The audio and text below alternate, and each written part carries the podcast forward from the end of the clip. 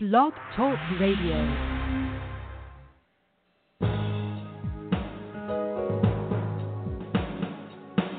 Welcome to the Neil Garfield Show, a presentation sponsored by www.livinglies.wordpress.com, GTC Honors, and The Garfield Firm, serving all 50 states with news and analysis of the latest bank scams against borrowers, homeowners, consumers, and investors, and providing legal representation throughout Florida. This program is for general information only. It is not a solicitation for services or legal representation and should never be used as a substitute for advice from a licensed professional.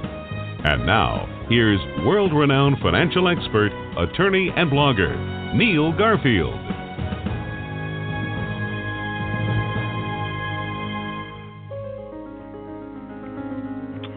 Questions and hopefully answers tonight. Charles Marshall here, in for Neil Garfield. And this is Thursday, February 23rd, 2017. Good afternoon for those in the Western time zones, and good evening to those in the East. Bill Paatalo joins us tonight with some fresh insights on his continuing investigative path to discovering the whole truth about the mortgage mess. Welcome, Bill. Hi, Charles. Thanks. Thanks uh, for having me again on the show. Yes, always great to have you on the show.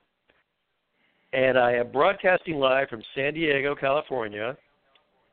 And we are brought to you by the Living Lies blog, GTC Honors, Lending Lies, AMGAR, and the Garfield Firm, with offices in South Florida now, this show is especially brought to you because of donations to the Living Lies blog from listeners like you. Thank you. And for those of you who are not contributors, we ask that you hit the donate button on the blog or call area code 202 838 6345. And that's our main number. And pledge whatever you think you can afford. If this show has value for you, then please make a contribution to help us continue helping you and all consumers. Now, Bill, we're going to be talking tonight about MGIC. That's the Mortgage Guarantee Insurance Corporation. And interestingly enough, for such an important organization, which, you know, for the listeners out there, Bill will be able to, to give you the intel on that shortly. They operate out of a P.O. box in Milwaukee, Wisconsin. So now for some backstory, which is important for listeners to understand, you know, what MGIC is doing and what kind of violations they're really involved with here. The backstory is that when you bring a property to sale, and you know this is true whether you're in a non-judicial or a judicial foreclosure state, by the way. And for those of you who listen to this show, you know we do discuss non judicial foreclosure issues a lot. But this is actually coming from a judicial foreclosure case, which Bill will be talking to you about shortly. Um, so the bona fides that an institutional lender slash securitized trust bring to a foreclosure sale and the bona fides that they're supposed to have before directing a foreclosure sale are that they're supposed to show that basically they are the true lender or they have received the entire beneficial interest, meaning the note and the associated deed of trust, and that basically they are, at the time that they direct a foreclosure sale, the actual legal owner of the note and deed of trust. I mean, otherwise they could be some guy down the street directing a foreclosure sale. Those bona fides are very important. That's why in places like California, and I know this happens elsewhere as well, you know, you won't see a servicer bring an unlawful detainer case in many cases, or you won't see a servicer go into bankruptcy court and file a motion for relief of stay. What you'll see in many cases is a U.S. bank securitized trust, a Bank of New York Mellon securitized trust, a Deutsche Bank securitized trust, they're the supposed party in interest. They're the supposed beneficiary. And when Bill discusses this, he's going to be able to explain why this is even more outside of of the normal uh, assignment problems. And in all these cases where the the real beneficiary the real beneficiary, the real party in interest, just isn't there, it's even more so in these cases. Hence the term contrived complexity. MGIC MG MGIC is a master in contrived complexity. So, Bill, if you could if you could get into the details of this and tell these t- tell our listeners just how contrived this situation is. Sure, I'd, I'd be happy to. And uh, you know, this is kind of a, a fun case, uh, to be honest with you, because the number one question that most folks ask when they come to me is, um, "Are you ever able to put your finger on?" um, who the insurance carrier uh, or whomever the insurance party is on the default swaps or whatnot that paid off my loan or paid off the debt within the trust. And that's typically a very rare and difficult uh, proposition to uh, you know actually come up with the name. I mean, I can see the data often that these things are paid off or whatnot and buy insurance, but I, but naming the party is very difficult. Well, here is a case that um, it I was basically able to uncover uh, all of this information in a nice, nice, tidy package, and and it's just literally a treasure trove of information as to the uh, underworkings by these parties behind the scenes that um, much of what they detail is uh, you know is exactly what we've uh, suspected all along and have been accusing of these parties of all along. But here it's just uh, it's beautiful because it's all just laid out and written for for the whole world to see. So anyhow, I was called into uh, this case. Obviously, um, it's in Washington State, which is a non-judicial state. Usually, uh, this is uh, a particular case was a judicial filing,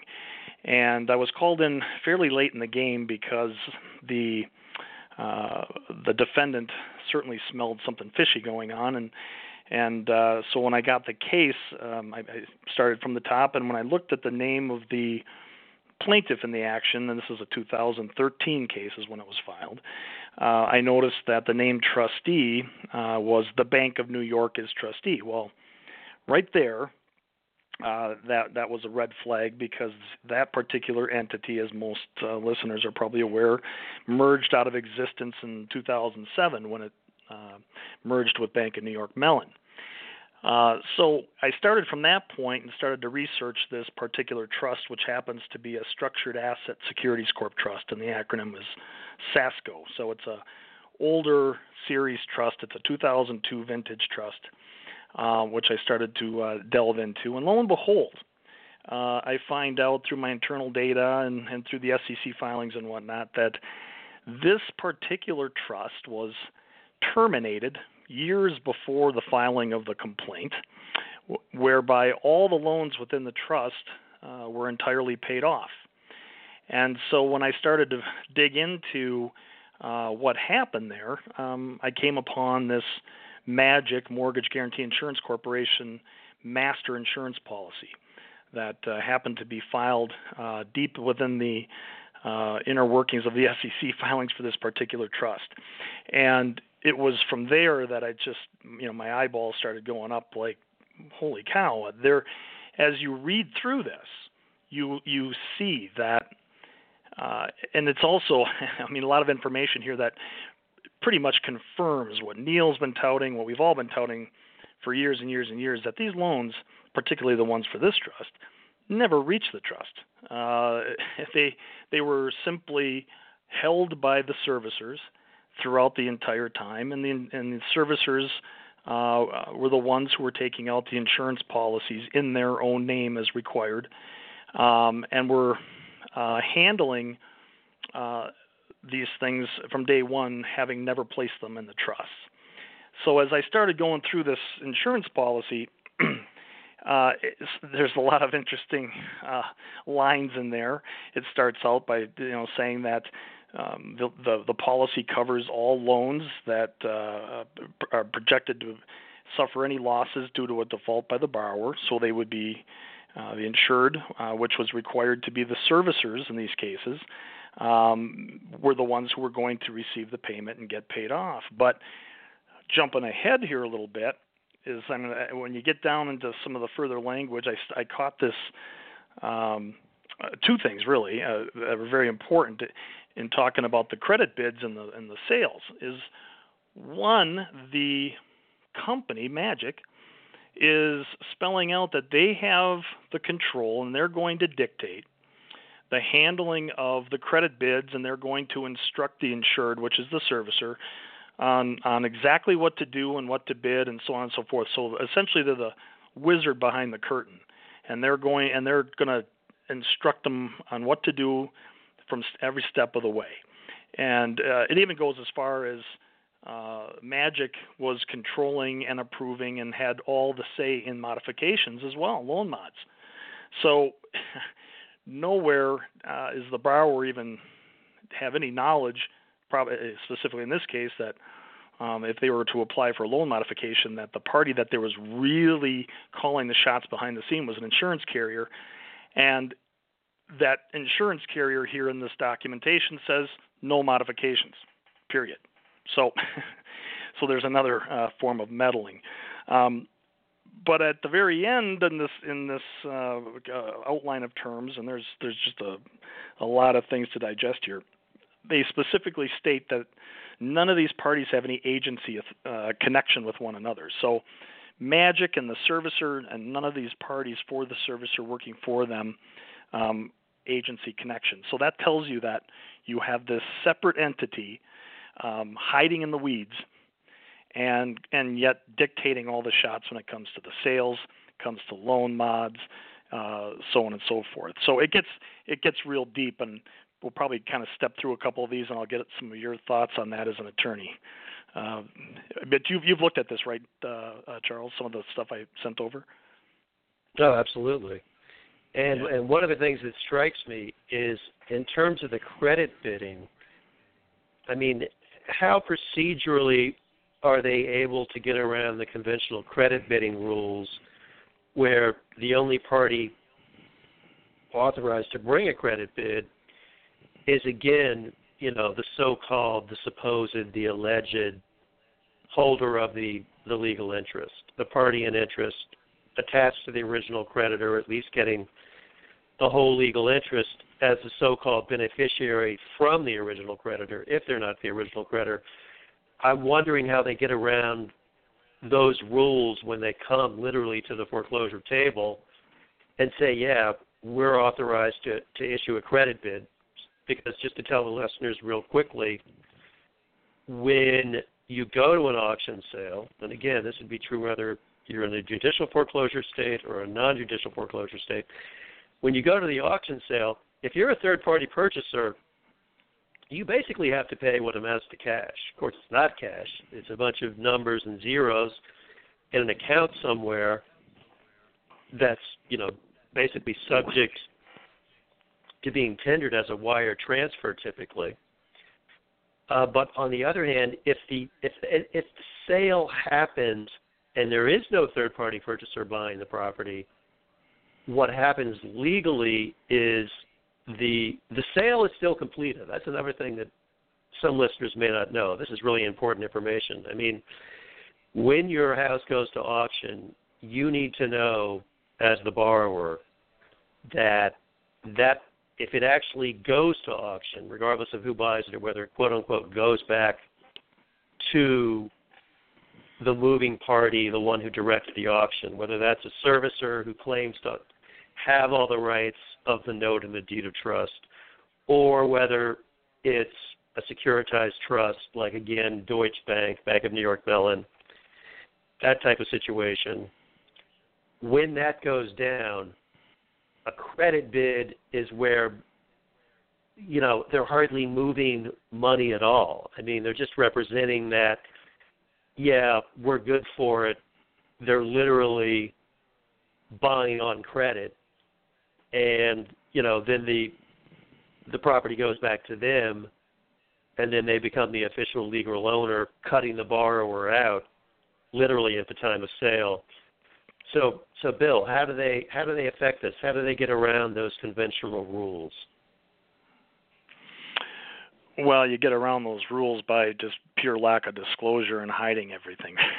I mean, I, I, if if they were to disclose any of this stuff, obviously they're going to have a lot of problems, and and you know they're cutting corners and shirking uh, the laws, um, you know, repeatedly in these in these situations. I mean, not only have I, have I just mentioned that they're meddling in loan modifications and the sales and everything, but it even talks in here about the company reserving the right to direct uh, the servicers to institute uh, litigation and foreclosure, uh, executing defaults, and then actually filing foreclosure to complaints, and that uh, Magic is the one who's really pulling the strings and, and most likely hiring the uh, the counsel to to handle the proceedings. Uh, it, it states in here very specifically that every step of the way, Magic is to be informed as to the progress in litigation, that the the pleadings and all the documents and everything uh, are to be turned over to them uh, as they're to be kept abreast of of everything's going on. So they're they're controlling it all, and uh, this is again the first real insight that that we have to to see that here's a party who has no contractual connection to the homeowner and to the deed of trust or the mortgages or the security instruments and or the loan and the debt when it comes to modifying everything who are literally controlling all the shots. And i don't think it's it, it, it takes a, a legal scholar to understand that uh, they have some real problems with that when they're trying to come into a courtroom or they're trying to issue a credit bid or wherever saying that they're the proper party, they're the creditor, so on and so forth. It's all it's all completely uh, uh, bogus. Um, you know, it goes even further in this case, where in finding out why this trust was terminated, there was a um, an, an agreement, uh, an asset purchase agreement between the servicers on this thing years ago, which also details and spells out the fact that the Sasco Trust never had anything to do or never had any possession or ownership or never acquired anything here. This was all done by the servicers and the parties from day one, and that's uh, that's pretty much what we've been yelling and screaming and touting for years. That that these these trusts are empty paper bags that never received anything. And it's these middlemen parties who were taking out these insurance policies and and were doing all these deeds and then they come in and hide and disguise themselves behind uh, the straw man uh, rental trustee on behalf of this these fictitious empty trusts. Right. I mean, the insurance payoff is one of the examples whereby the institutional players who are bringing this all to bear and literally landing themselves on top of the homeowner, they're basically getting paid off. They're being made whole, and yet they continue, even through taking these properties to auction, to to in effect get doubly paid, triply paid. I mean, the Washington case that I know you know you're you're providing some snippets on right now. I mean, where is that case procedurally? Is it is it is it already deep into the legal procedure in hearings, or are there are there pending hearing, hearings right now? Where is the case? Yeah, the unfortunately it it, it advanced uh, to a pretty late stage, but I think the argument that's being put forth now is obviously jurisdiction and standing that uh, this plaintiff never didn't even exist. Uh, not only was the trustee non-existent, but the the trust that it proclaimed to represent was terminated years before the filing of the complaint, and there's hard proof and evidence to show their the loan was complete, paid off in full with zero losses years ahead of time. So I think if uh, this is it gets in front of the the proper jurisdiction court appeals court wherever it's going at this stage it's it's it's pretty clear cut what just happened here. And and you know it's the the the the clients uh, when they came to me they said you know never once did the plaintiff provide a note in the case. In fact they came into court in this complaint and said that the note had been lost or destroyed and they don't know where it is. Well I think I know where it is. it was assigned over in the purchase agreement that I just referenced, and it was probably sent off uh, to Magic. Uh, and yet, here here they proceed and, and file a complaint. I mean, it's just it's it's beyond egregious. Well, in in judicial foreclosure cases like the one that you're in right now, uh, would you say it's it's a standard of pleading that you know this is one of the differences I think that's fundamental between non-judicial foreclosure cases like the ones I handle in California and the judicial foreclosure cases that yeah they exist in California too. It's just that very few are filed. There may be more filed in Washington, and yeah, as Bill said, Washington is primarily a non-judicial foreclosure state. But of course, litigation in general, burden of proof is a huge, fundamental, primary element going into the case. And the plaintiff always has the initial burden of proof. So, what that means in the real world is in California, when the other side is getting so many cases shut down, not invariably, we are getting through on some of these cases, but there's still too many judges who are saying, yes, we agree, you plaintiff don't have standing, we're buying the institutional servicers argument, we're buying the institutional trust argument that you don't have standing. Therefore, they never even have to produce the note. They never even have to show the bona fides of how they came into possession, how they have control, why they're apparently either bogus assignments, they're backdated assignments, they're front-dated assignments, they're robo-signed assignments. I'm wondering, Bill, when you look at the judicial side, don't don't the the institutional players have to bring to the table right up front? Don't they have to bring bona fides? Don't they have to bring the note? Don't they have to show they control this? Or how does that typical how does that typically play out in the judicial foreclosure arena? Well, yeah, I mean that's that's the very first part of standing is they have to come in and they have to go on the record stating it first and foremost the one thing that they universally ignore when it comes to the rules of procedure is their typical uh, corporate disclosure statements. I mean, in this particular case, had they just complied with the basic rule, which I think is typically 7.1 in in most cases, but anyway, it's the corporate disclosures. If they would have come in as as required and said, "Here's who we are. Here's where we're incorporated. Here's you know the the the layout of of our identity and our existence." Uh, it, it's basically bring in your birth certificate if corporations are people, right? And if they would just simply comply with that, well, obviously they don't, and they didn't in this case because it doesn't exist. And they'd be they'd be caught dead right at the very beginning uh, by filing this this um, ridiculous complaint on behalf of entities that no longer exist and have been terminated. So that is the the number one uh, position is you have to come in and state, especially in a foreclosure action, and show that you are the proper party uh, who either represents the investor or you're the holder of the of the note and you're the party entitled to enforce it and so on and so forth. And you know again here's a case where they don't even they don't even come in saying we're holder of a note because they're coming in saying there is no note.